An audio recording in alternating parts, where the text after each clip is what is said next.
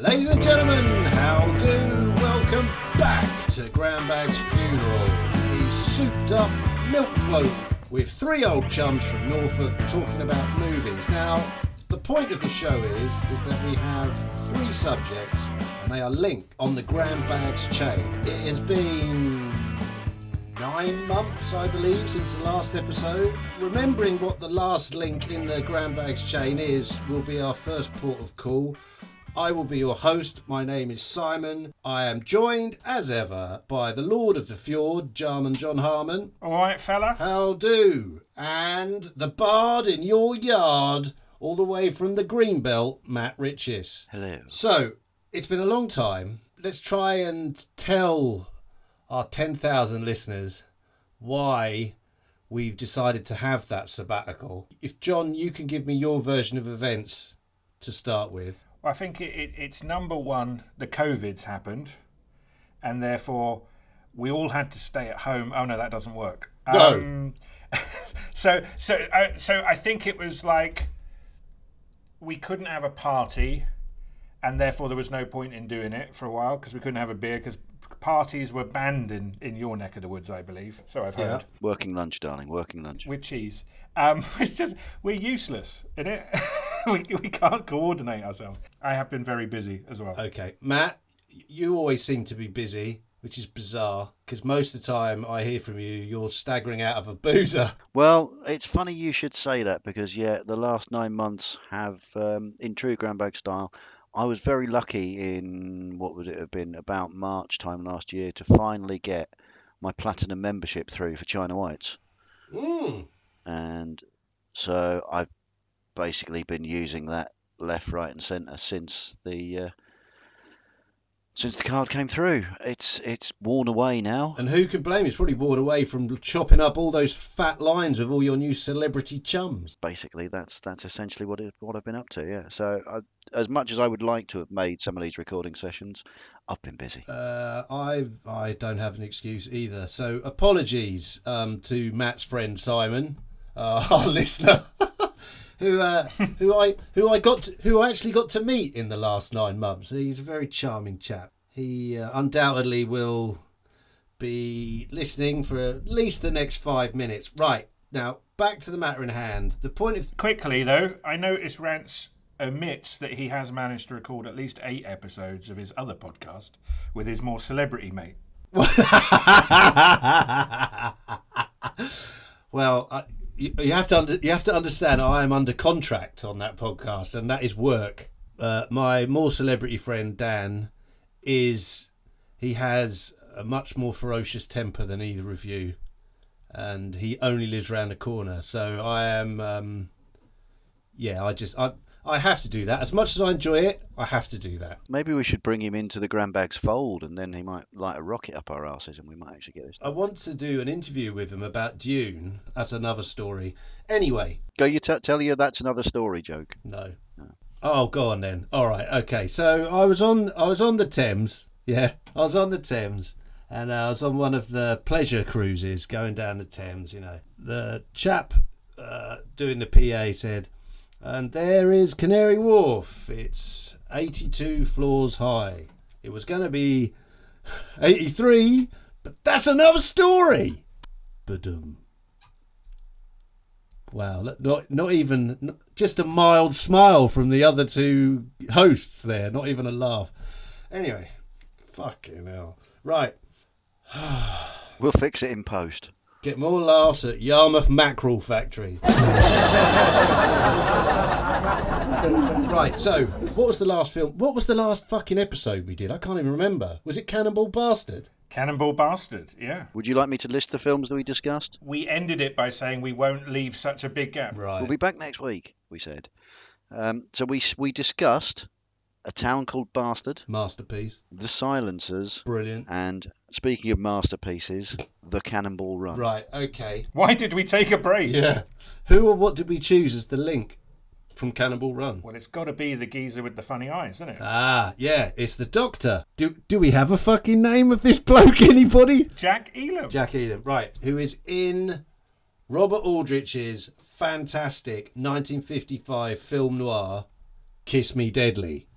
Now, I don't know if you guys have seen this before, apart from recently, but this this is a film that I've gone back to a few times just because it's so odd and it's it's funny, it's bleak, it's violent, it's tough, it's a proper film noir, and yet it's also batshit mental with a side salad of nuclear fusion. This film knocks it out of the park, and I think is probably ooh, this is a risky one with films like Night of the Hunter and Mildred Pierce, etc. But I think it is the classic film noir just because it is so nuts.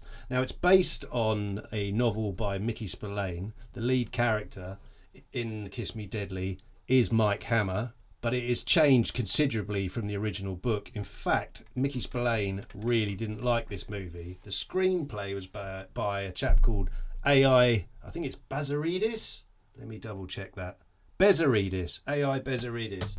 And he uh, changed it up completely. We find out that there's something in the box, but it's the end of the world essentially. Now, before uh, we go on any sort of spoiler-thon about it, John's going to tell us a bit about. Well, this is what we usually do. Usually, we go to John first. He talks a bit about the making of the film, etc., like where, how it got financed, blah blah blah blah blah, or any gossip. Okay, he's he's basically um, our film journalist, stroke, hello gossip columnist, and then we'll go on to Matt, who will do a running commentary of the inside of his brain from when he watched it, which won't make hardly any sense to anybody, Most of all, me. but can be thoroughly entertaining. So over to you, John. So it's funny that there's not like a phenomenal amount written about the behind the scenes of this, but uh, the, the background of it is Robert Aldrich wanted to make two Mickey Spillane stories. He licensed it through a independent production company called Park Lane Productions. Uh, which was owned by a guy called Victor Saville, uh, one of the safer Savilles of, of uh, the media industry. And uh, Topical. Well, yeah, like but like us, two years too fucking late. Well, I, supp- I suppose those two productions, Kiss Me Deadly and My Gun Is Quick, could also be used in, in Savile as well. And um, it, it, it's kind of. So he was going to do Kiss, Kiss Me Deadly and My Gun Is Quick, but then uh, he, he didn't ever make uh, My Gun Is Quick. Uh, Victor Saville made that. So, so he only made uh, Kiss Me Deadly. And as, as you said, the the screenplay was very loosely adapted from it, and I think uh, therefore Spillane was really annoyed the, the the poetic license that had been taken uh, with the character, and he sort of structured it uh, uh, diff- differently because the the book is quite a convoluted plot. I, I read the book many many years ago, and it is it, it, it, he didn't want to. I mean, it's complex in the film, but he didn't want to make it as complex and so forth. So he wanted it all to be a search around this uh, mystery box, which is also something J.J. Abrams always talks about wanting to put in all of his films this idea of the mystery box uh, being the thing that somebody has to find something uh, to unlock this, and that kind of is the story engine. Right. Most of it was filmed in in Los Angeles, and actually, when you look at the film, it's an amazing time capsule because most most of the locations were kind of massively developed in LA in the 60s, and, and therefore many of these things are now gone. Los Angeles looks absolutely incredible, and a lot of it's filmed around Bunker Hill, right? Yes. And also where the original Angels flight was, because that was moved. Yes, yes, you're right. You're right. The other thing as well that one of the things that was underpinning this is the the writer uh, Bezzerides was on the Hollywood uh, blacklist, Right. heavily uh, accused of being a leftist, and many people were saying there's a lot of hidden intention within the film because of nuclear element and so forth. But he, he strongly denied it and just said he wanted to make every every scene. Well, he's not going to admit it, is he? Got me banged to rights, Governor. one of the big things, and I don't know this maybe maybe we'll get into this a bit later, but also just how iconic the film is, and it's really weird watching it now because you see all of the influences, and it, it's weird to see like the impact. You know, even things like "What's in the Box" is is so clearly referenced in like uh, Seven. What's in the box? You've got the the, the briefcase uh, light coming out of it in Pulp Fiction. What is it? Is that what I think it is? Mm-hmm. It's beautiful. God damn it, what is it? and Repo Man in the in the back of the car. What you got in the trunk? Oh. You don't want to look in there. Totally. I mean, Alex Cox and Tarantino are both massive fans of it. And in fact, on the if you can get hold Yeah. of the Criterion Blu-ray, Alex Cox does a brilliant documentary on it. Yeah, mass, massive influence. I mean, it is amazing. And the ending is is like you can see exactly where Spielberg Berg took all the shots for the end of Raiders, and, and there's so much of Raiders: A Lost Ark at, at the end of it as well. Marion, don't look at it. Shut your eyes, Marion. Don't look at it no matter what happens.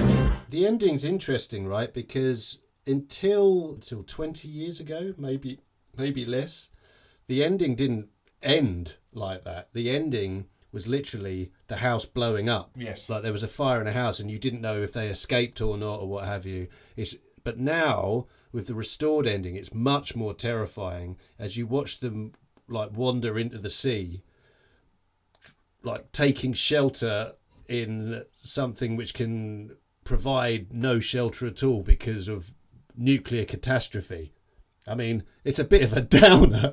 It's a it's a tricky one to follow Cannonball Run with. yeah, yeah, yeah. But that's the but that's the whole point. That's the whole point of us all of us all bagging grand bags or grand bagging, whatever it is. Uh, that's the that's the whole point of the show. Variety, darling, variety. And, and and the other the other thing that I hadn't appreciated when I saw it like years ago was obviously this was a predecessor to like Truffaut and Godard with the French New Wave, and Yeah. uh, it massively influenced them. And then, of course, they then ma- massively influenced 70s filmmaking in, in, in the US. So it, it's kind of actually, as you watch it, it feels much more like a late 60s, early 70s film than the, it's way ahead of its time. And I don't, I, I don't feel like Aldrich gets enough credit for that always. Although this is this is in the, the Library of Congress as a cultural item. I don't think Aldrich gets enough credit. He doesn't get enough credit for it for anything. I mean, the guy, the guy's, the guy's a master filmmaker who's crossed so many genres. I mean, the bloke's amazing. I'm fascinated by Robert Aldrich. I love the fact that he comes from this like super wealthy family, uh, whether it's merchant bankers or anyway, it's like Ivy League blood family, and he wanted to be a filmmaker. And his dad said, "Right, well, you know, uh, he he wrote him out of the will. He says you're on your own then, and basically kicked him out. And then he went and did it. You know, at Warner's or whatever. Having someone like Jack Warner as a boss couldn't have been fucking easy back then. No. You know, you look at the films he's done. I mean. We're going to talk about another one of his films tonight. We've already talked about one on a previous episode, The Dirty Dozen. I mean, the guy's done an incredible amount. you know, everybody talks about Hitchcock and da da da da da and, and, and various sort of. I just feel that he doesn't get the mention because he has had such an impact and it, it, it resonates. What's difficult is is when you watch the film all these years later, there are things in it that were probably like unique and original at the time that may feel a bit cliched or pastiche now because you've seen it so many times. But that's just because of the So influence. through no fault of his own. Yeah, and and you know the the beginning the beginning credits going the wrong way for starters. It's the first time that was ever done. Yeah, dead, deadly me kiss. It was a. What's going on? It's just bizarre. It's a really bizarre film. Can you remember that Turkish meme years ago? I kiss you. You know, obviously film noir's full of anti-heroes, okay? But generally they're a bit sympathetic. You know, Mike Hammer in this, not only is he not sympathetic, he's a brute. And not only is he a brute, he's actually stupid, you know. Uh, I mean, he's brilliantly brilliantly played by Ralph Meeker, who um, Aldrich has used before and after. He he was obviously the the psychologist for Lee Marvin's Dirty Dozen. He he puts in an incredible performance, and I think the other great perfor- performance, Maxine Cooper as Velda. Yes. She's brilliant. Yes. Right, Matt. So, what did you think? Uh, of Kiss Me Deadly. Um, No, of like Wizard of Oz. All right, well, I can talk about that as well. Uh, it's all behind the curtain. Um, obviously, it's it's one that I've not seen before because it's one of several billion films. I was intrigued when I first sat down to watch this, trying to work out what was going to go on. And it feels like a film, not of two halves, but of nine tenths, and then the last tenth is entirely different. You've got this sort of strange gumshoe thing going on, but whether you, you never, I never quite got a sense that the the nuclear thing was there and was a, a clear and present danger all the way through until the very end when he opens the gym locker. And then it suddenly takes this weird, weird turn. Oh, when he says it's warm. Yeah, There was, I mean, there was lots going on, and you you sort of never really know quite what they're chasing or why you should, as you say, um, Hammer's a bit of an anti-hero. He's like, I don't give a fuck about this bloke. I really don't. And what was a potentially really interesting characters written out in the first sort of five or ten minutes, and that sort of sends you off in one direction, and then you go off in a completely different way while you try while he's trying to track down and work out what's going on. Mm. And then wham, nuclear explosion. What the fuck? Where did that come from? Can I just ask one question? Yeah. Like prior to the nuclear explosion bit, and you were sort of saying like, then this happened, this happened, I didn't like him, and that person wasn't very nice. Have you ever seen a film noir before? I mean, probably not that many, no. So this is probably not a surprise, but Well, I mean, the general consensus is is that it's not about they're not generally about nice people doing nice things. It's it's they're quite bleak. No, I right? appreciate that. I appreciate people can be, can be absolute shits. It's just that there was there was no one redeemable in that cast particularly. Mm. The, the, the way they're all shot, every character looks creepy or, or irredeemable or some some underhand thing, and I think that. that that's a really interesting thing because you didn't see that in cinema at the time. Maybe you see it a little bit more now, but it's a bit of a lost art, making everybody look so irredeemable and not. It's not just in their dialogue, but in the way they're shot as mm. well. It's not. It's not. It's by no means a bad thing. It was just a bit of a. Oh right, okay. There's. I can't get behind anyone. I don't actually want anyone to be successful in this. And I know it's not going to be a happy ending to it, but yeah, just no one. Just just going back to what John was saying about how how people were framed as. I mean, the it was it was photographed by Ernest Laszlo, uh, who is a bit of a god of cinematography. But you're you're right. Uh, you're both right. Whatever you're saying about it, you both found it interesting, right? I wanted to see where it was going. I was quite intrigued all the way through. So it was on the edge of the seat stuff all the way through, but just I never got any sense of I can predict where this is going to go, Fine. Okay. which is probably is is, is, is yeah, is a markedly good film. But Right. Do you have your internal monologue for this, or did you see it so long ago that you've lost it? no, I still have it here. Um, Amazing. kept it safe. Okay, grandbaggers, here we go. So, Matt's internal monologue of Kiss Me Deadly. Okay, but this was a Saturday afternoon, I think, when I was watching this. Not that that What, whatever happens, Matt, whatever happens, smile on your face, clear and concise. Deadly Kiss Me. Hmm, interesting. Good start. Well, you won't get far like that, love. Still, you know what they say run a mile in a man's shoes, etc. Them's the breaks. Almost. you wrecked my car. Now, are you okay? What a wanker. Spillane's Mickey. Are these titles going the right way? I think that means there's Mickey's a cock in Irish, isn't it? Anyway, is this a porn film the way she's breathing? I reckon her cardio fitness is a bit off.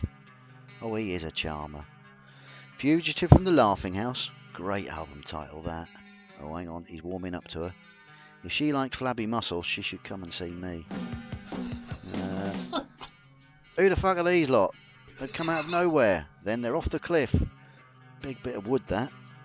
Focus now, come on, lad. It looks like Charles Hawtrey is, Hawtrey is the nurse. Velda, ah, my favourite Scooby Doo's mates. Where are we? Oh, hang on. Now we've got an, a cheeky Italian slash Greek fella, Nick the Greek. Va va voom. That's going to piss me off. Mike's home.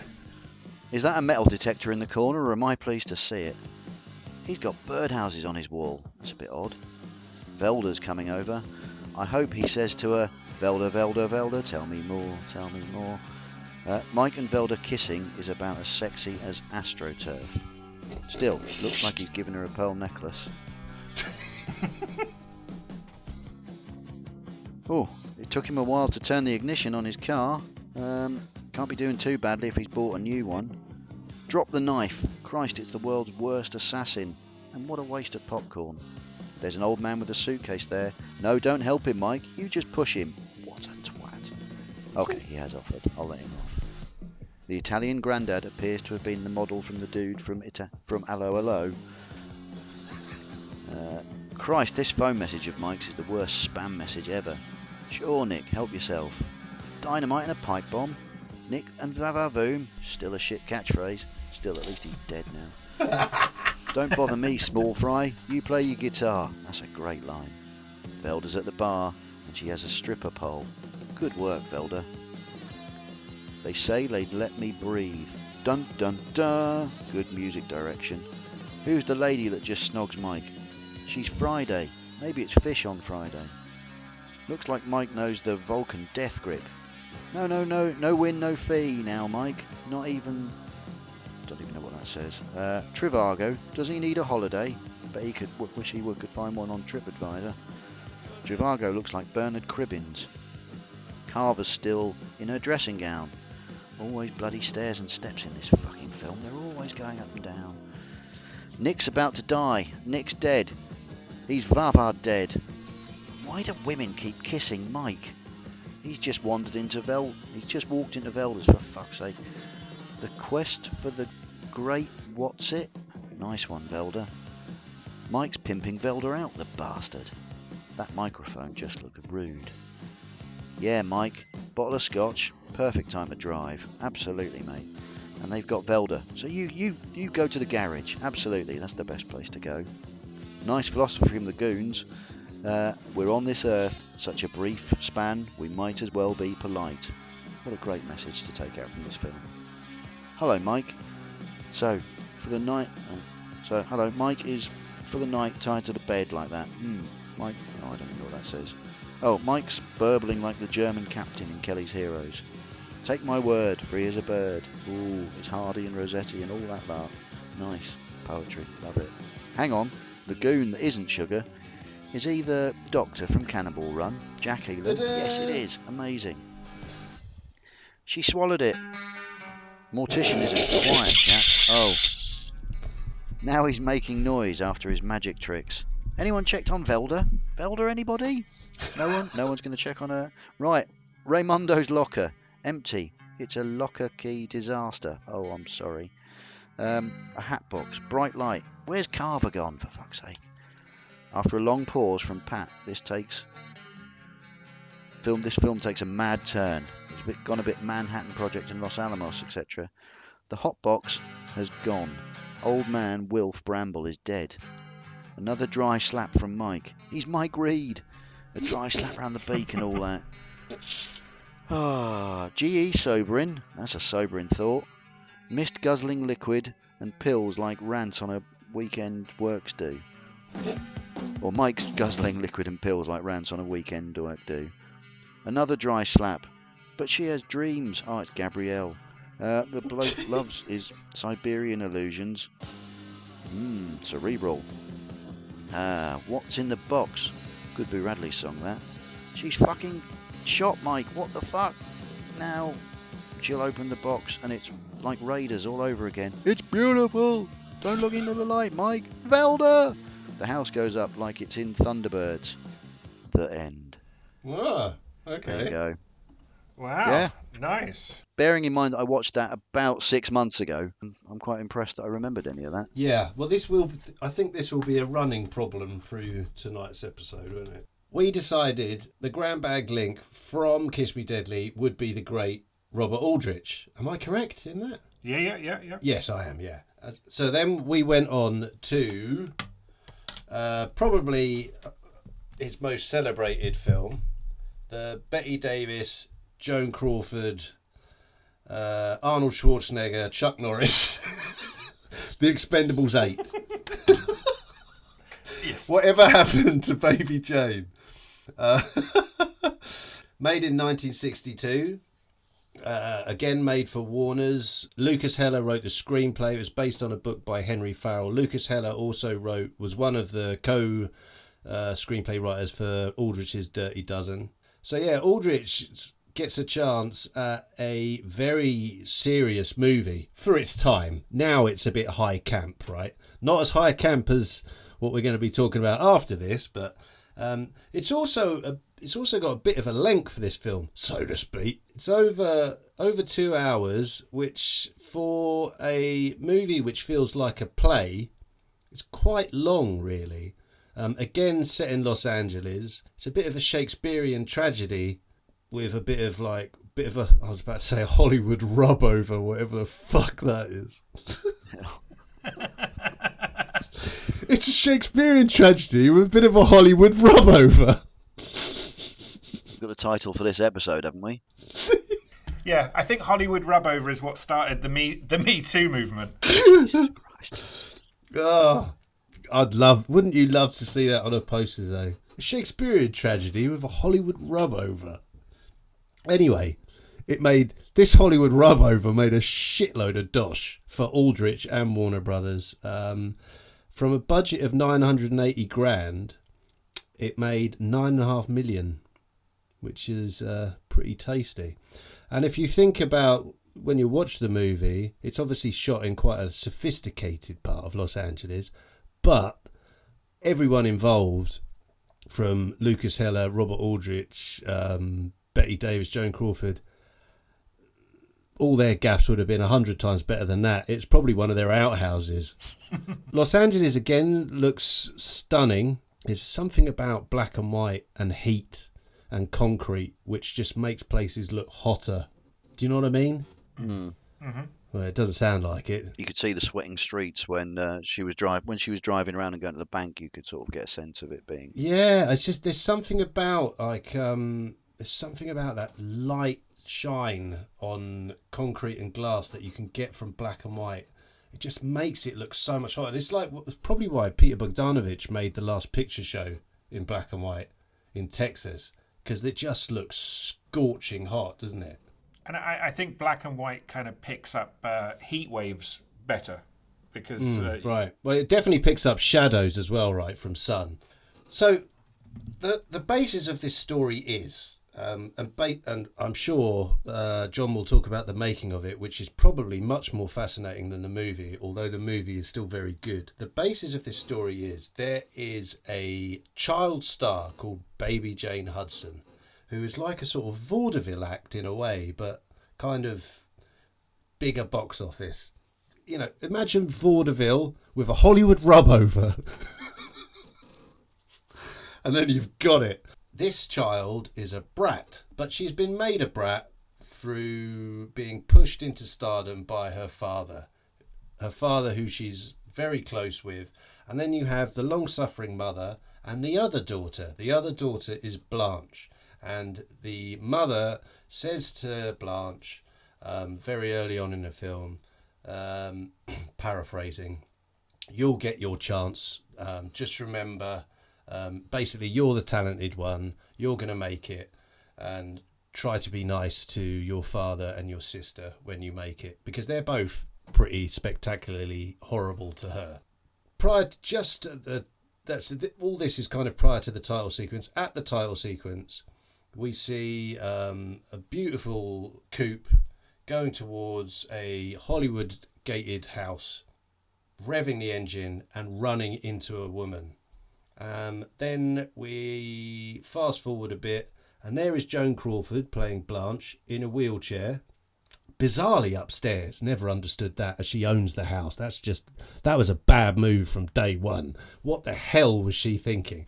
And her sister is baby Jane Hudson, who is now a raging alcoholic and looks like Miss Havisham with a massive beauty spot and too much makeup on. And she is essentially Blanche's carer. And you, it, it is insinuated and that um, Bette Davis's character, Baby Jane Hudson, drove into Blanche and paralyzed her, putting her in a, in a wheelchair and essentially ending her acting career because she became a respected actress in Hollywood and she always wanted her sister to be looked after too, so she would only sign deals, so on and so forth, if her sister would also get picture deals. The problem is, of course, Baby Jane Hudson was a very talented brat of a child, but she stinks to high heaven of shitscape as a modern day actress. Yeah, so that's the story.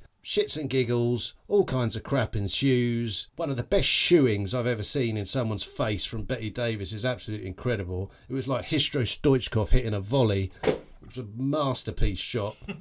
Watching Joan Crawford uh, if you turn the sound down and put on put on some Elvis Presley while she's having a meltdown and going round in a circle, it's brilliant. It's like if you put Jailhouse Rock on, it's totally in time. Anyone's got a couple of hours to spare, I recommend doing that. How it's- did you work that one out?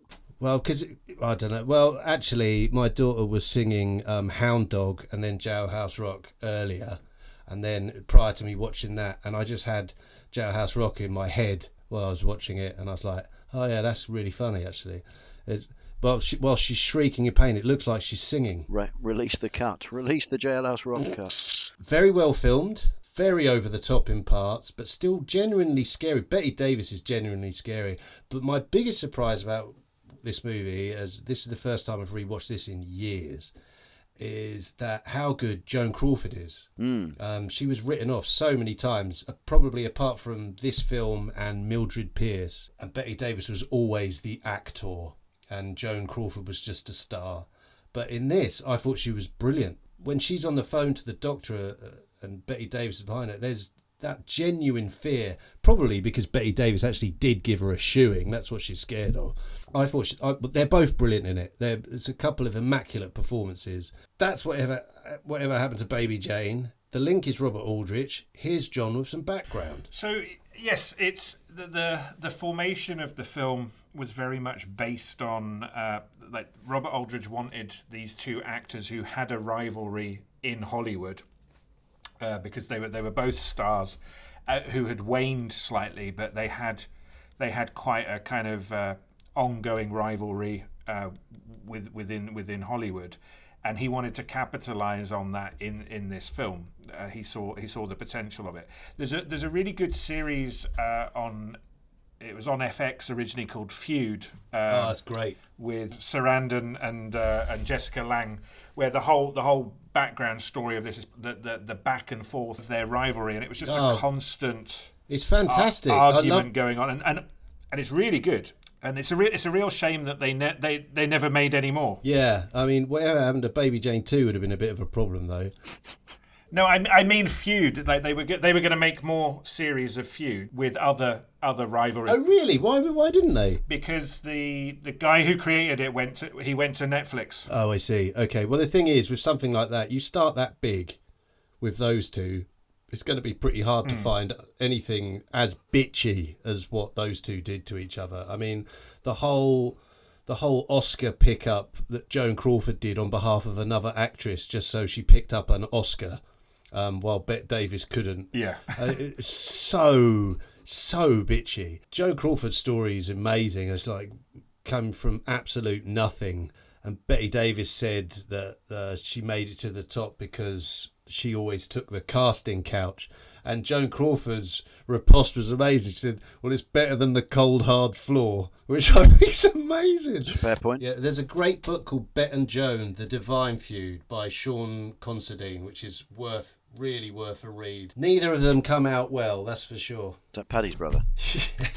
Aldrich was very quite deliberately capitalizing on this and, and playing them off against each other uh, other throughout and, and and and it spawned a whole genre in the end which which was termed psycho biddy because a whole bunch of films after this started coming coming out with kind of this old like r- rivalry between people and and there was there was a follow up to this uh by Aldrich, although it's not the it's not the same story, but it's it's in in the psycho biddy genre.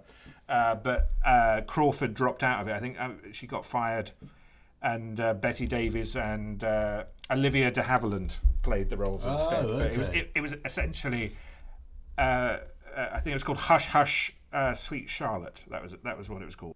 It's in the same genre, and uh, uh, and and that was very successful as well. I'm going to have to hunt down loads more psycho biddy stuff. He made the killing of Sister George as well, didn't he? That's that could be up there with a bit of psycho biddy. I will I will uh, send you the list of psycho biddy films so you can deep dive into them. Please, 'cause I need, I need qu- more of that in my life. There's quite a few. so, um, some some other interesting facts about it. Actually, when the film came out in the UK, it was certified an X, and when it came out on video in 1988, it was certified an 18 because it was still considered too scary and and, and so. And then uh, ten years later, it was reduced to a 12. so, how the times changed. Did they take out the double um, psycho biddy fisting scene then? It's in the director's cut, though. Or the director's slit? That's an entirely different film in the psycho biddy genre. That's in the porno biddy genre. So from this, we'll go into gilf porn, I guess. Yeah. Grandma, we love you. Grandma, we do. Though you may be far away, we think of you. So um, the, the other thing is obviously, as you mentioned earlier, a lot of it was filmed uh, within LA, but the scene on the beach was actually filmed in exactly the same place as the end of Kiss Me Deadly, which is where Aldrich's beach house is. And uh, so, so both films were filmed. the end is is on the same beach. I thought you were going to say something like a hark back to Apocalypse Now, where it was actually filmed on like a North Norfolk. It was on Cromer Beach or something. that part of Malibu, I, I've been I've been to that, and it's right by Zuma Beach. So Malibu Beach joins Zuma Beach, and you can see the PCH, which in this movie, the PCH, the Pacific Coast Highway, I don't know, looks like a just looks like a dusty path, doesn't it? Now it's a monster. So the, I suppose the last things are it was an it was nominated for quite a few Academy Awards: best best actress, best supporting actor, best cinematography, uh, best sound. But it actually only won one for best costume design, That's interesting. and and that was a ca- back then they had a category best costume design in black and white, which I assume they had one for color as well. For those of you watching at home, the character in. You remember that snooker thing of those for you, those of you watching at home, the, the, the pink is now behind the. yeah. on black and white. Oh, yeah. Uh, and it, it, it was nominated for the Palme d'Or, but it, it didn't win many awards. It was nominated for quite a few, but it didn't it didn't win any. Interesting. Would you like another another connection? yeah. We've just talked about Velda in our previous film. Did you murder a baby called Jane? Is that No, no, no, no. Velda, um, the, ca- that Maxine Cooper is actually in this film as well. Oh, She plays the bank teller. She's the bank teller. I feel like I'm not telling you something you don't already know, but no, I didn't know this. I knew that. She's gorgeous, man. She's Maxine Cooper's a beautiful, beautiful lady. So uh, Matt, we've got in the bi- in the psycho biddy genre, we've got Hush Hush Sweet Charlotte, Whatever happened to Aunt Whatever happened to Aunt Alice, Whoever slew Auntie Roo? Whoever slew Auntie Roo? What's the, what's the matter with Helen? That's amazing. I'm seeing a theme here. Whatever happened to Baby Toto is an Italian parody of it, apparently. Anyone heard anything about Phyllis? Jesus. Right, I'm going to watch all of these. So that is uh, whatever happened to Baby Jane. If you haven't seen it, which you probably have, do dig it out, so to speak. It is. Uh, is it brilliant? No. Is it worth seeing? Absolutely. Is that fair appraisal? That's a fair one, yeah. Again, it's another one I hadn't seen. I sat through watching it just with my just incredulous throughout the whole thing because I thought both Davis and um, your woman were fantastic in it.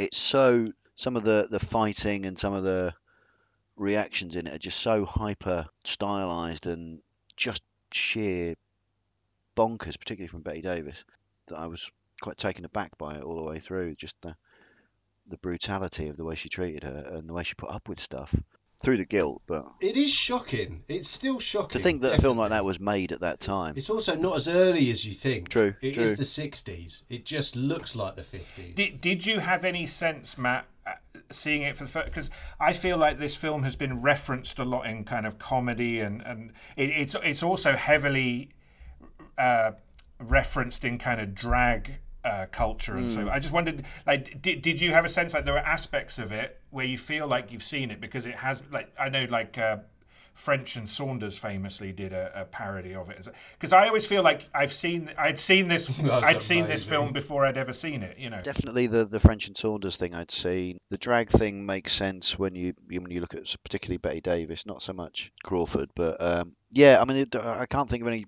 immediately that spring to mind, but a lot of the tropes of the film sort of feel like they've been used elsewhere since the setup, the the phone, you know, the, the cutting of phone lines, the impersonations, the poor little child motif that runs through it. yeah Yeah, yeah, yeah. It definitely feels. It definitely felt familiar, which is probably shame and unfair to it in some ways because that was obviously the first of those sorts of things. But I think I th- no, I think that's credit to it. I think it's one of those movies which is now dyed in the wool of Hollywood, right? It's part of the mm. DNA of Hollywood, and we would have even when you used to be able to when when not not so much rental, but when retail videos first came out in the UK, they were generally classic movies, right? Do you know what I mean? It was like, okay, they could be that was affordable for film companies to put them out. The rights weren't as big, so on and so forth. It was films like Whatever Happened to Baby Jane. Robert Aldrich's Dirty Dozen, another one. Where Eagles Dare, Camelot, you know, musicals, of old, old, not massively old movies, but older movies. And for instance, Star Wars wasn't out on retail when when these movies came out, okay? And so you as kids like like us who would like bang into movies, as soon as you get one of them, it's one of the first trailers on there. I mean, I remember getting Kelly's Heroes. I remember um, getting uh, Magnum Force and trailer for Warner Classics or what have you, or MGM UA Classics, and Warner had a load of their back prints. There'd always be a trailer for whatever happened to Baby Jane. So even this side of the pond and a much younger generation know about that movie. It's like the Cincinnati Kid. Loads of people haven't seen the Cincinnati Kid, but they know the Cincinnati Kid. You know, a lot of people haven't seen From Here to Eternity, but they know From Here to Eternity. It's one of those movies. I think it's just now part of the DNA hmm. setup of Hollywood. I suspect a lot more people haven't seen Who Slew Auntie Roo, but Yeah, you- but there's obviously a reason for that, though, Matt. That's the thing. that's true. It's probably appalling. That's also if if it was filmed in Norfolk, that would be an amazing. Who slew Auntie Roo? that remake we need to get that made. That's fucking great. That's brilliant. Let's let's make it. Yeah. Who slew Arnie Roo? Did you? And then the sequel. That'd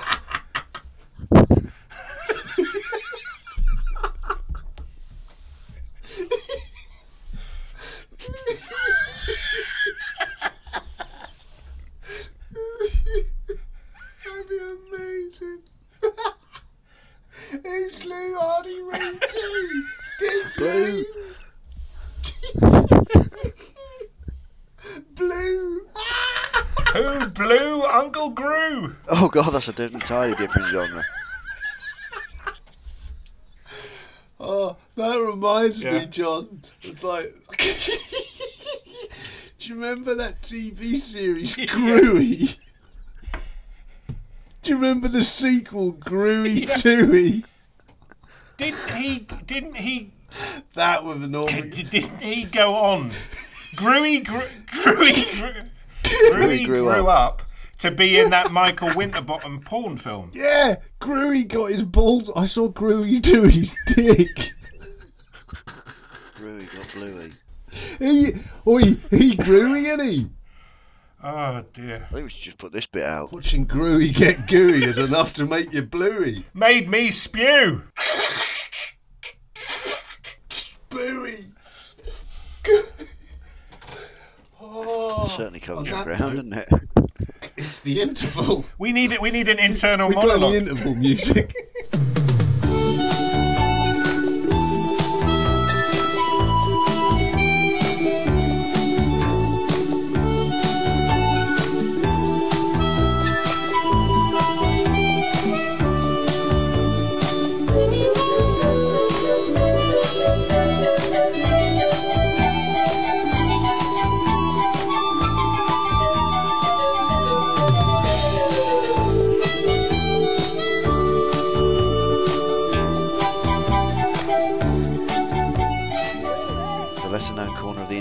people are discussing whatever happened to Baby Jane and Gruey.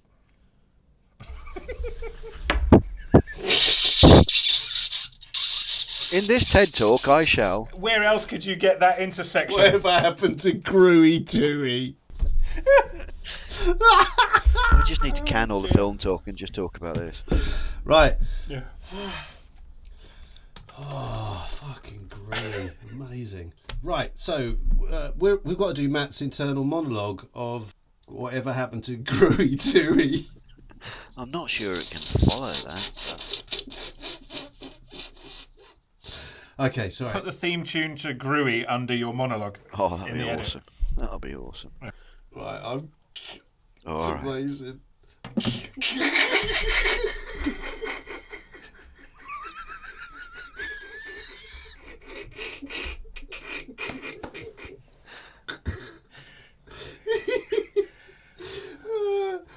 amazing. Whatever happened to Auntie Roo? Did you?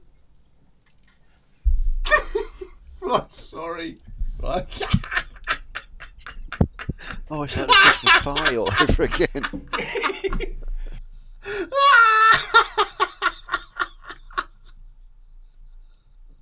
Did you? Right. Matt's internal monologue of whatever happened.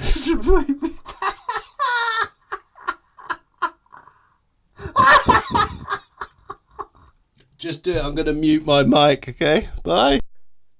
There are tears. There's a clown. Smokey Robinson's in town. Get your hat off, love. There's a dance. Ah, nice to see Norman Wisdom get a look in.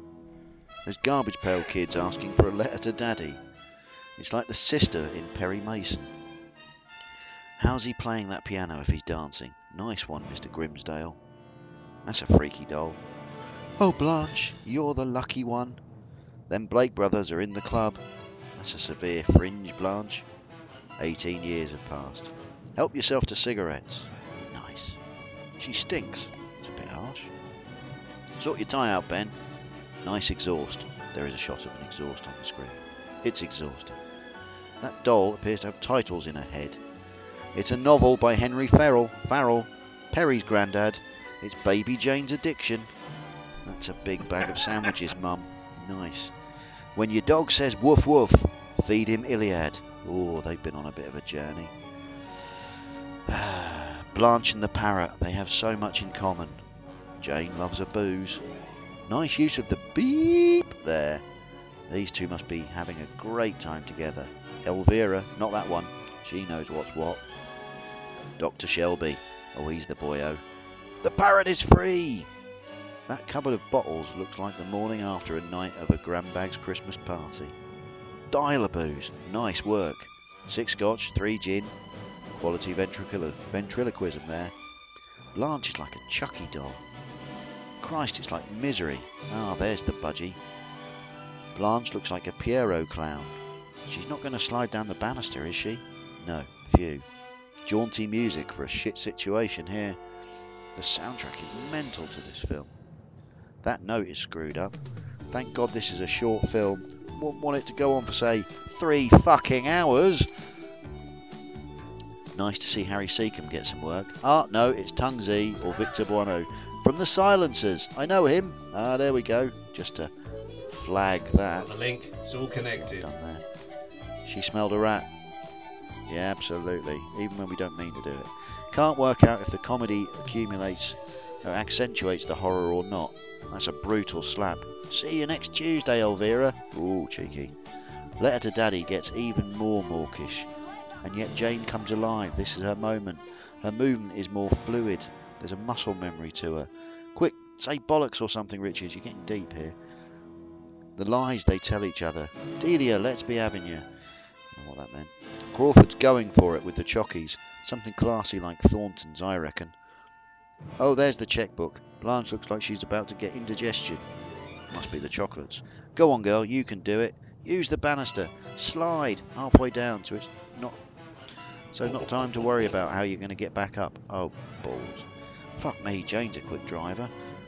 Not an emotional disturbance. Oh no, oh no, not that. That's a kicker.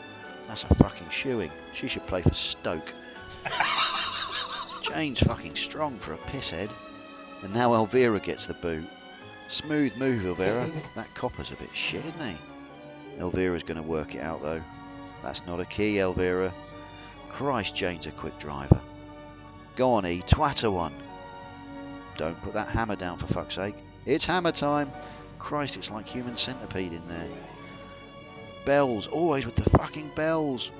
Run, Bates, run. Blanche can't get to the phone right now. Oh, flag, that's a bit harsh to your mum. What will I do, Blanche? Take the fucking gag off. Oh, flag's at half mast. Flag's gone nonce. Here comes the super jeep.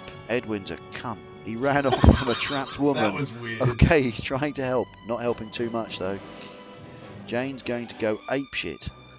That's right, Ed. The chemist will help. Don't call the cops or out. No, no, no. Just go to the chemist.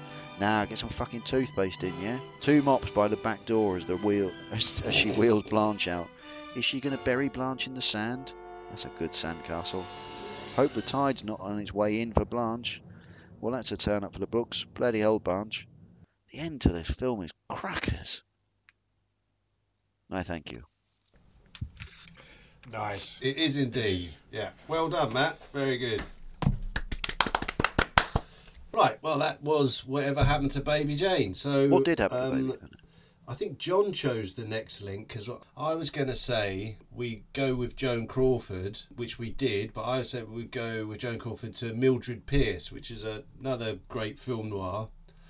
But John had an ingenious idea. It was like, no, why don't we do Mummy Dearest, the 1981 biographical drama about Joan Crawford? You've got to hope. I'm not sure if she was. Surely Joan Crawford was dead when this film Yeah, came because she she she had died just before it, but she hadn't died when the book about her came out. Because when the book by her daughter called Mummy Dearest came out, she disowned she disowned them. Well, her kids, disinherited and them as they well, didn't get a didn't penny. Yeah, yeah, yeah, dis- yeah. Just disinherited, disowned because of the book that became the film. But I think she was going to, well, according to the story of the film, she was going to disinherit them anyway, wasn't she? It was all about doing what she did, making her own way, it's tough at the top and all that sort of crap. One film this, so Mummy Dearest is stars Faye Dunaway, the amazing Faye Dunaway, who does a pretty good job in what is a melodramatic hell verse of a film. I mean, this film is mental. She's amazing in it. I it, it took the first ten minutes for me to realise that it wasn't Joan Crawford. I was, I was sitting there watching it thinking, why is Joan Crawford doing this? Yeah, well, she's she, well, Faye Dunaway. Faye Dunaway is brilliant, right? Oh yeah, no, of course. she no. is brilliant, and but it no, I I can- I I, I get you completely. But there's the film is so weird because it's like if it was just directed by someone else.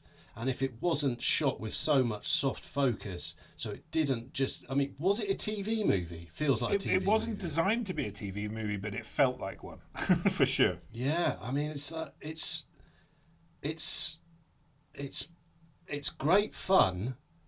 Although you're watching appalling things happen, it's very camp. It's it's a mental film. I have a confession to make that I couldn't finish it. It just got too. Oh. In nine months. in nine months. I you realise we've had plenty finish of it. time. It's not the time. It's not the time.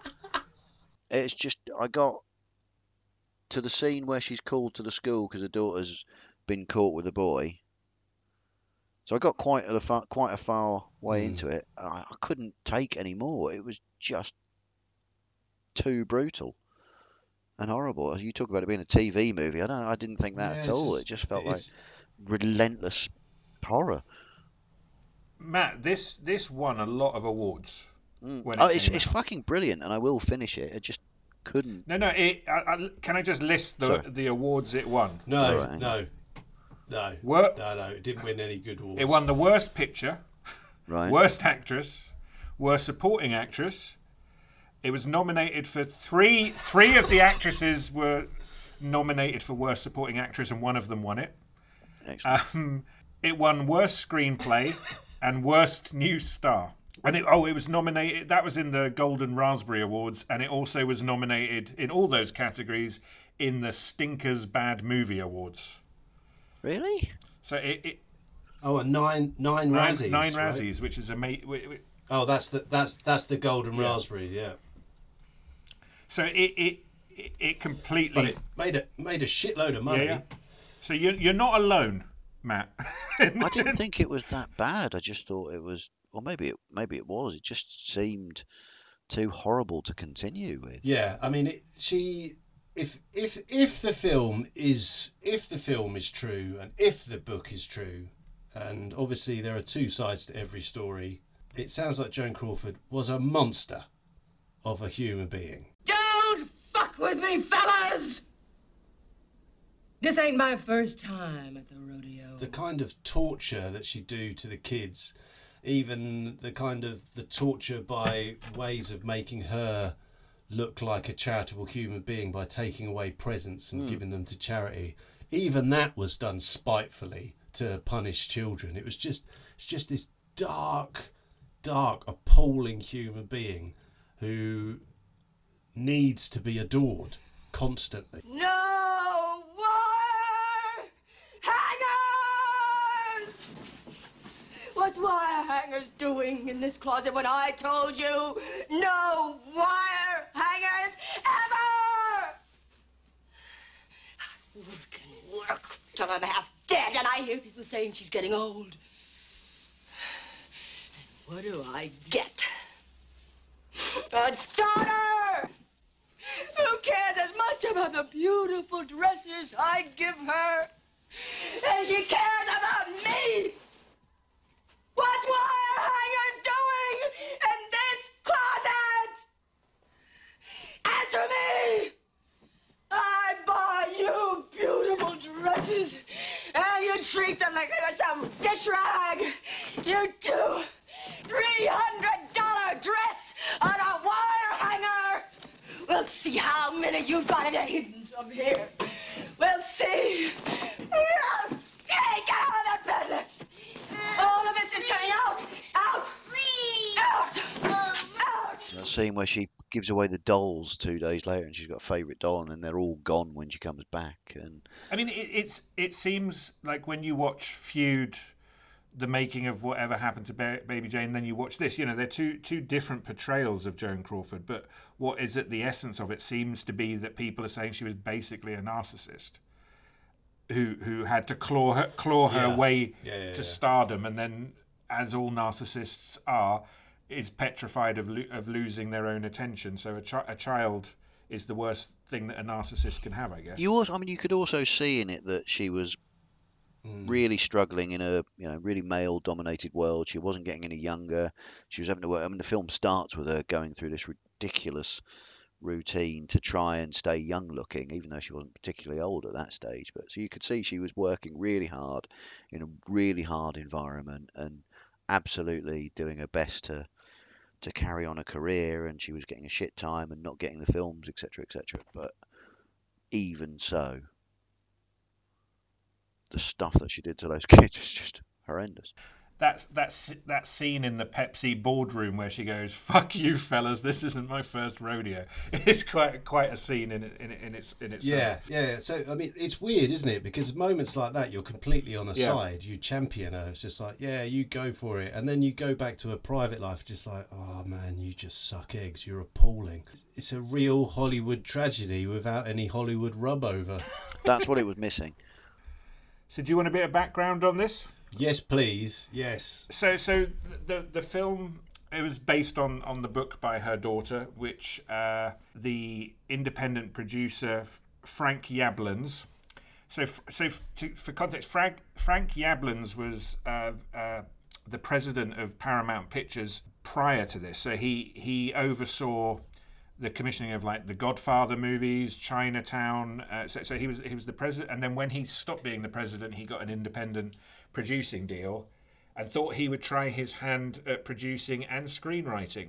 And he wrote the screenplay for this, which is, which is, from what I understand, fundamentally where it went wrong. Was it, it's just really patchy and melodramatic. Hold on a sec, John. Sorry. Um. So Frank Frank Yablans was head of the studio or head of production. I mean, because like wasn't wasn't Robert Evans at the Yeah, at Paramount F- at that point? Frank Yablans was the president of Paramount Pictures. right. Okay.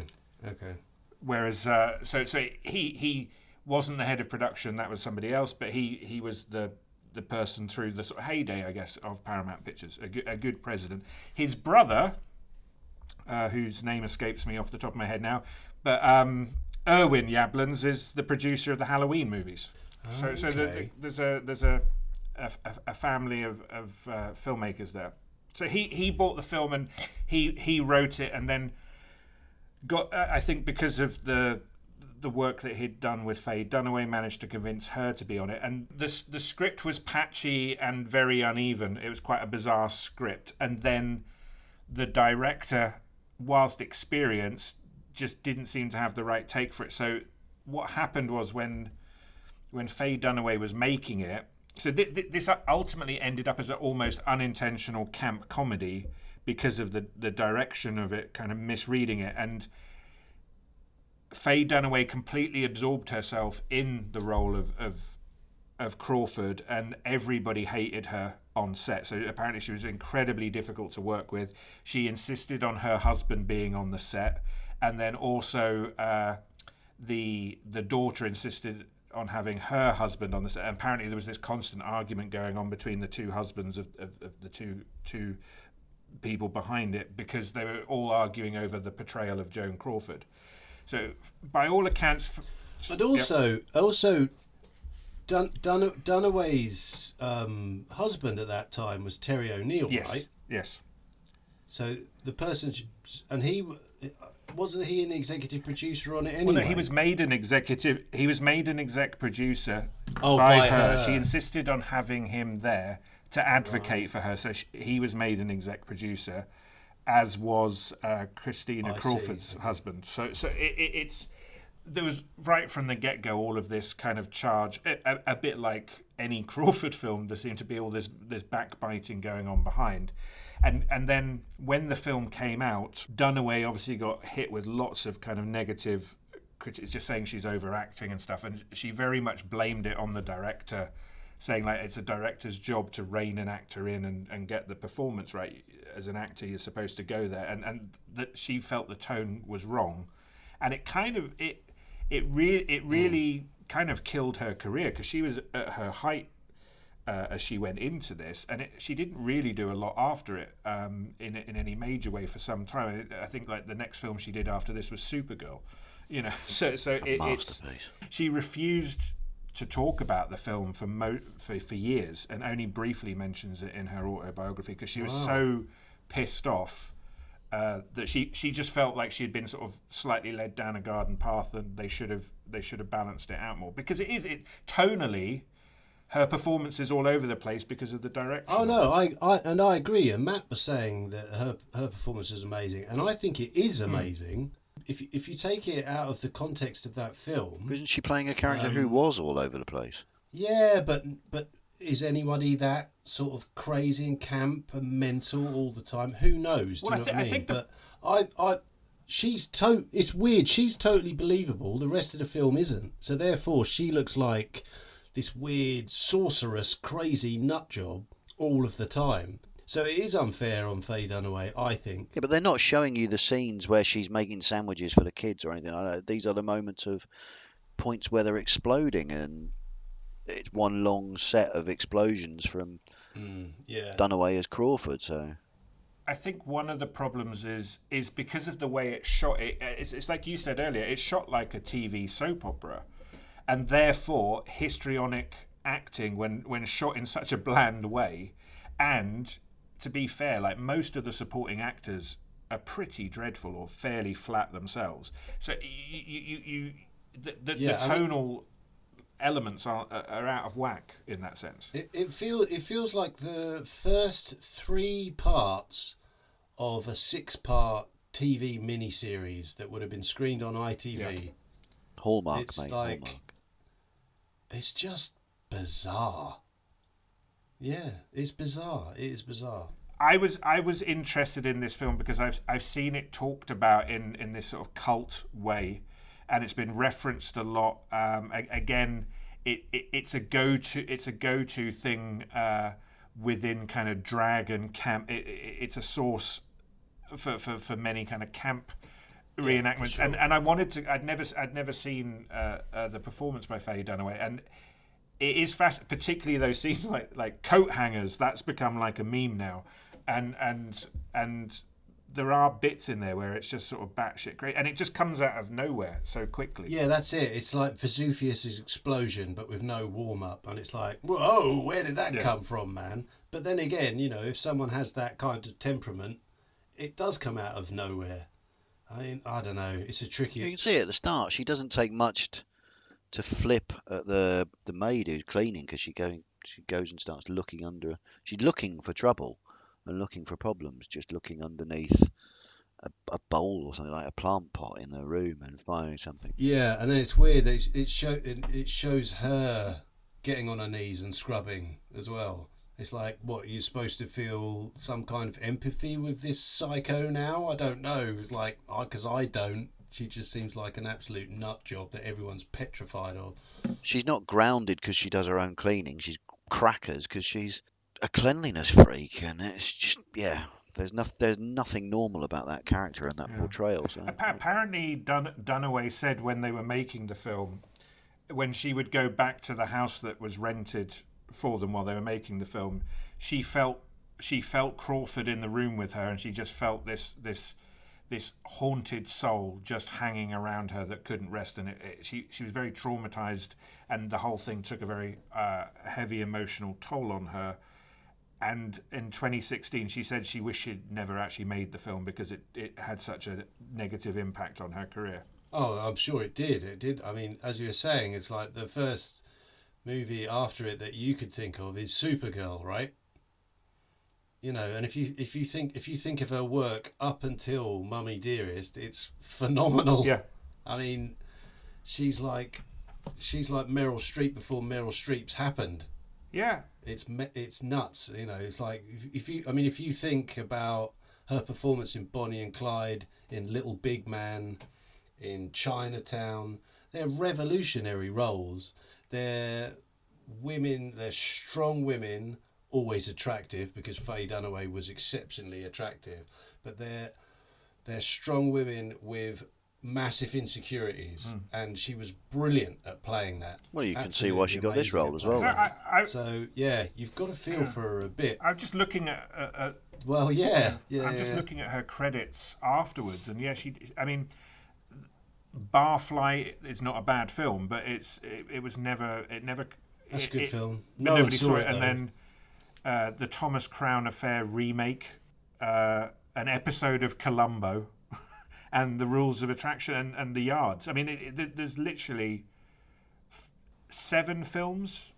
Oh, she was in. sh hold on, she was in Kusturica's Arizona Dream, right? Oh yes, yeah, Johnny yeah, yeah. Depp. That was a yeah. good movie. That was a good movie. But again, it's like it was almost in homage. Do you Yeah. know what I mean? You know, and and also the Yards is very much that way. I mean, that's James Gray's second film, I think, after Little Odessa, and you've got Faye Dunaway and Jimmy Caan, two of these, you know, uh, without sounding rude, over the hill Yeah. not quite megastars of their time. Do you know what I mean? Well, Dunaway was almost a megastar. You know, I think she was just like she could have been huge, and she could have been huge for years. So this film did a real piece of work on her. Yeah, yeah, because she, it, it, she never really truly recovered from it, and she has, as far as I can tell, she hasn't made a film in in uh, nearly twenty years. Well, do, do you remember the Academy Awards when her and Beatty came on as Bonnie and Clyde, and the whole balls up with La La Land and um, the eventual winner, which was called. It was brilliant. What was it called? I've it forgotten it. Moonlight, Moonlight. Moonlight. Yeah, watching those two come on together, it's just like, yeah, there's something about staying out of the limelight. Both of them had so much work on their face; it looked like someone had taken a blowtorch to them. It was appalling. Jesus. Right, on that note, uh, Matt's internal monologue of Mummy Dearest, the film he didn't finish in nine months. It's 4 a.m. Ice. My God, that's a lot of gin. Where's the soap? Yes, it does. Casting by Lynn Stalmaster. Is that handwriting right? Face into the gin. Ah, the breakfast of champs. Take two bottles into the shower, yeah? The size of that rug. Crikey. Ice Follies of 1939. Ah, I see she might like my book about lighthouses. Oh, it's a script. Directed by Frank Purvey. Think the handwriting is off there still. I can handle socks. Ooh. I'll have my vengeance, say Joan's eyes at the agency officer. I got you the baby. Different times. Nicholas Parsons has brought the baby. That's a weird party. Christina looks a little freakish. Greg loves a cravat.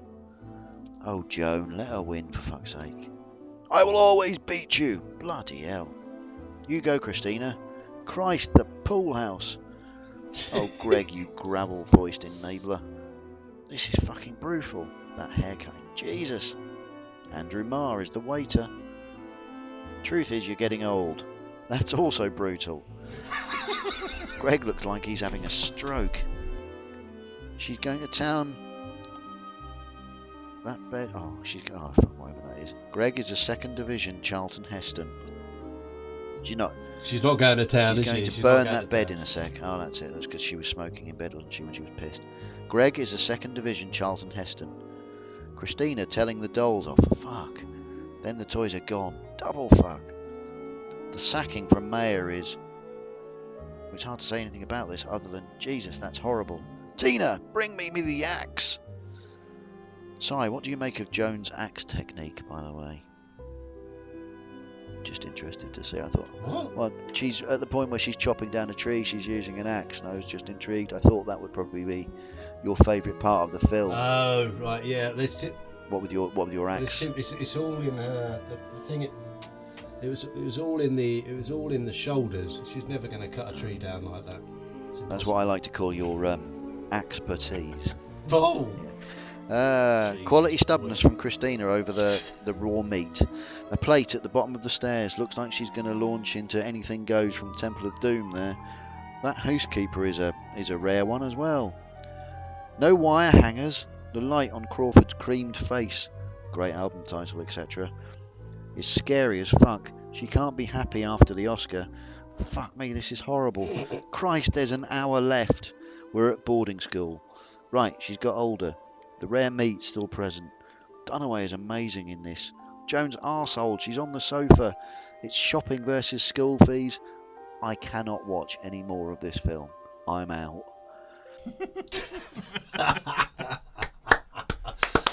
fair enough. To any listeners out there, I, I imagine um, you won't watch this film either. but it was a very good choice by John, an interesting choice, and which means that in our next episode we've got to find a link. And permit me, if you will, I would really like to do after talking about their blowtorch faces, Bonnie and Clyde. Yeah? That's a nice segue into a, into a, into a classic. Well, it's it's it, it is a masterpiece. It's a great director. The soundtrack's amazing. It also brings us Gene Hackman, Warren Beatty, Arthur Penn, uh, Gene Wilder, which is bizarre. Do you remember him in that? Then we can do Stir Crazy. Well, I was going to say no, but um, we'll talk about that off off off air.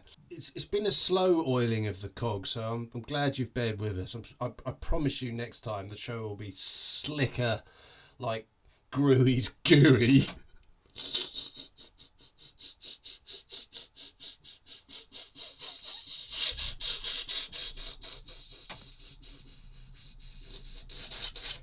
That is that is Simon laughing, not a train coming in uh, at Sheringham. Gradual deflation of a balloon. That's just.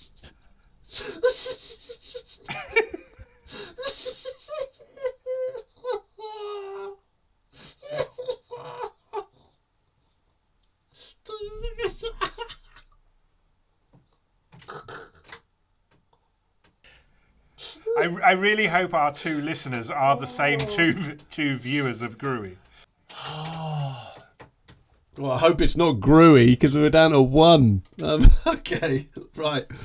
Uh, uh, so that's that's normally the end of the show, but we generally have a bonus at the end because our our friend of the stars, and that's John Harmon, who's who's worked with I don't know at least 14 D-list celebrities in his time. He does go to some parties and stuff, and he always gives us a bit of goss. So, uh, John, your celebrity story.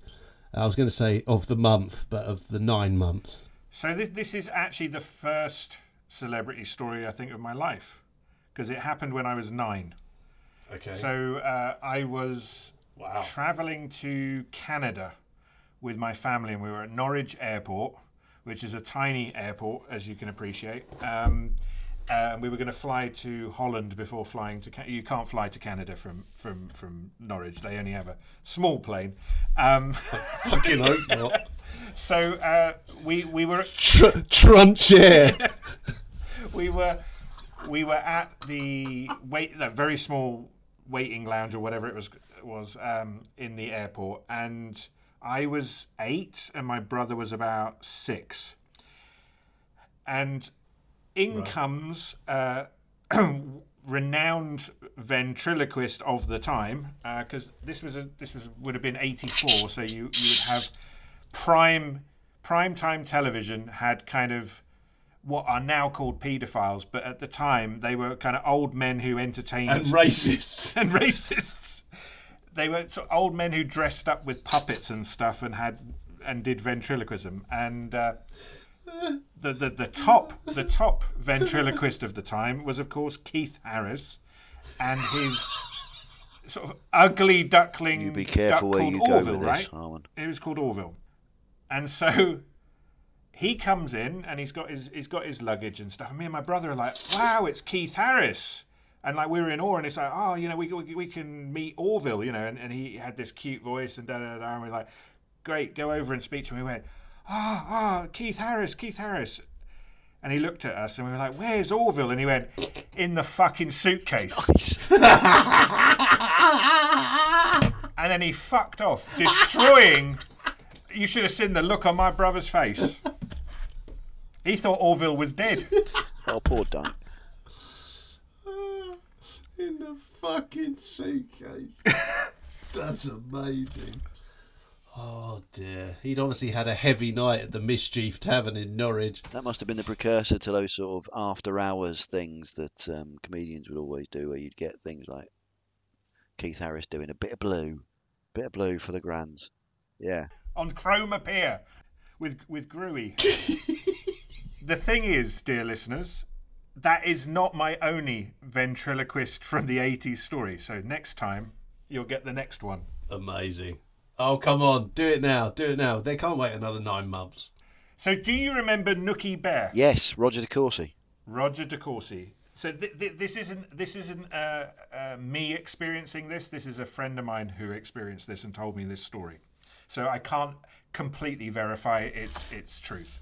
So he he was at No, it is true. it, the way he told it, it was definitely true. So he was at this celebrity party uh, in a in a high rise flat in London somewhere, and um, he and everybody turned up, and it was like you, you know you know like uh, in a in a council flat, you used to have these uh, drawers that open between the kitchen and the the lounge where you'd sort of put food through. Can, have you ever Yeah. seen that? Where you, you have Yeah. this, Yeah, yeah, yeah. So he's at a party, and there are people in the lounge, and there there are but the but butlers yeah, thing, yeah, yeah. So, and there are people in the lounge, you know, having beers, and and there's people in the kitchen having beers, and he notices Roger De Courcey is in the kitchen on his own with a with a plastic bag of, of from Tesco's and some beers in it, and he's he's essentially on his own because no one wants to talk to him because he's a fairly dour bloke by all accounts.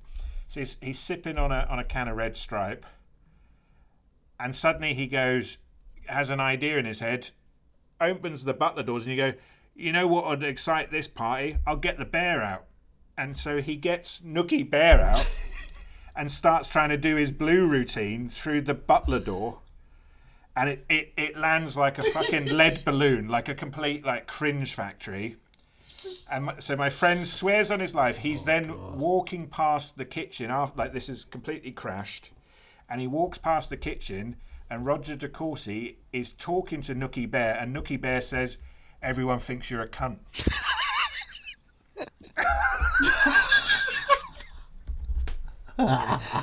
That's amazing. oh god. That is amazing. I've got one question about your friend's story here. Celebrity party in a council flat What year was this? in a high rise. What the fuck? This was in 1999. So you've got your Goldies, you've got probably Alex James is there Right. talking about cheese, and Roger De Courcey. You, you've got your goldies. That's amazing. You got your Goldies. You got your Alex James talking about cheese. God, you sound bitter. You got your Goldies. I you got your Goldies. You got your DeCourcies. I think I think to be fair, when he says celebrities, it's very much end of the Pierce. You know, there's probably like grot bags Grot and, and wordy. You know, like. Gruey could have been there because it would have been just the oh. right time for Gruey as well. So yeah, Oh yeah, Gru, Gru, Gru was up and Gru was up and coming. He probably crashed into one of, through the plywood door to go in for a line of gear, and then there was Grot there was there was Grot bag sucking on Johnny Bull. Oh, Gruey's not had a bad career by the looks of him. He was in 24 Hour Party People. Yeah, he was. He played Nathan McGough. He was in Chernobyl. Oh, I wish he had been. I didn't even re- I didn't even notice this, but he was in bloody Ted Lasso. I haven't watched Ted Lasso. I couldn't get past the first episode. You got two. You got a two for there. Two for one. Oh, that, that was amazing. Thanks, John. I mean, there's, there's celebrity, and then there's John celebrities. That was And Goldie. incredible. you got your Goldies, you got your DeCourcies. They're all there. We've seen All of them. In, they're all there in Stella Street. All the stars. All the stars with their That prawn would have made a really crisps. shit episode of Stella Street, wouldn't it? Right, that's got to be it, surely. I think we've bored people Yeah. enough now. It was lovely to uh, speak to you guys after so long. Um, we will be back in three weeks, and we're going to keep to this. Three weeks with Bonnie and Clyde. Then I reckon we go Reds. Then we go Chinatown. They're three Classic killer one, two, movies. We can watch all of them. What'd you say? Sold. Done. Do it. Make it happen. Let's do it. We can Yeah. we can do that. We can do that. Come on, we can do that. Amazing. Right. Thank you, Grandbaggers. We've been Grandbag's funeral. Ta ta for now. Jury bye. And the Goldies. Wish I could fly way up to the sky, but I can't. You can. Soupy. S- soupy? Wish I could see. oh, gee, my brain's soupy. But I can't. You can. Um, what the fuck did you just say? I can't remember. Now that Dimension of I'm Chroma.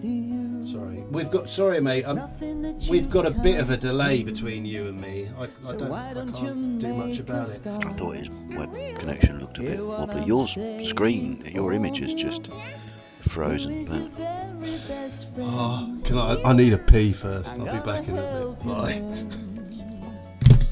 I think it's just cut all the other film chat out. Just do this. The film chat should always try and try and create these moments. Cool. Hold on a sec. Sorry. Cut this bit. Yeah, I'm back. I don't know what happened there. Um, can you hear me? Yeah, but I did wonder when we were coming into this. So these are three pretty dark, Change how I feel dark movies. I'm quite wondering how we're going to make You know that anything vaguely amusing out of this. But we managed it. what All it took was Psycho Biddies. Whoever slew Auntie Roo. Whoever slew Auntie Roo.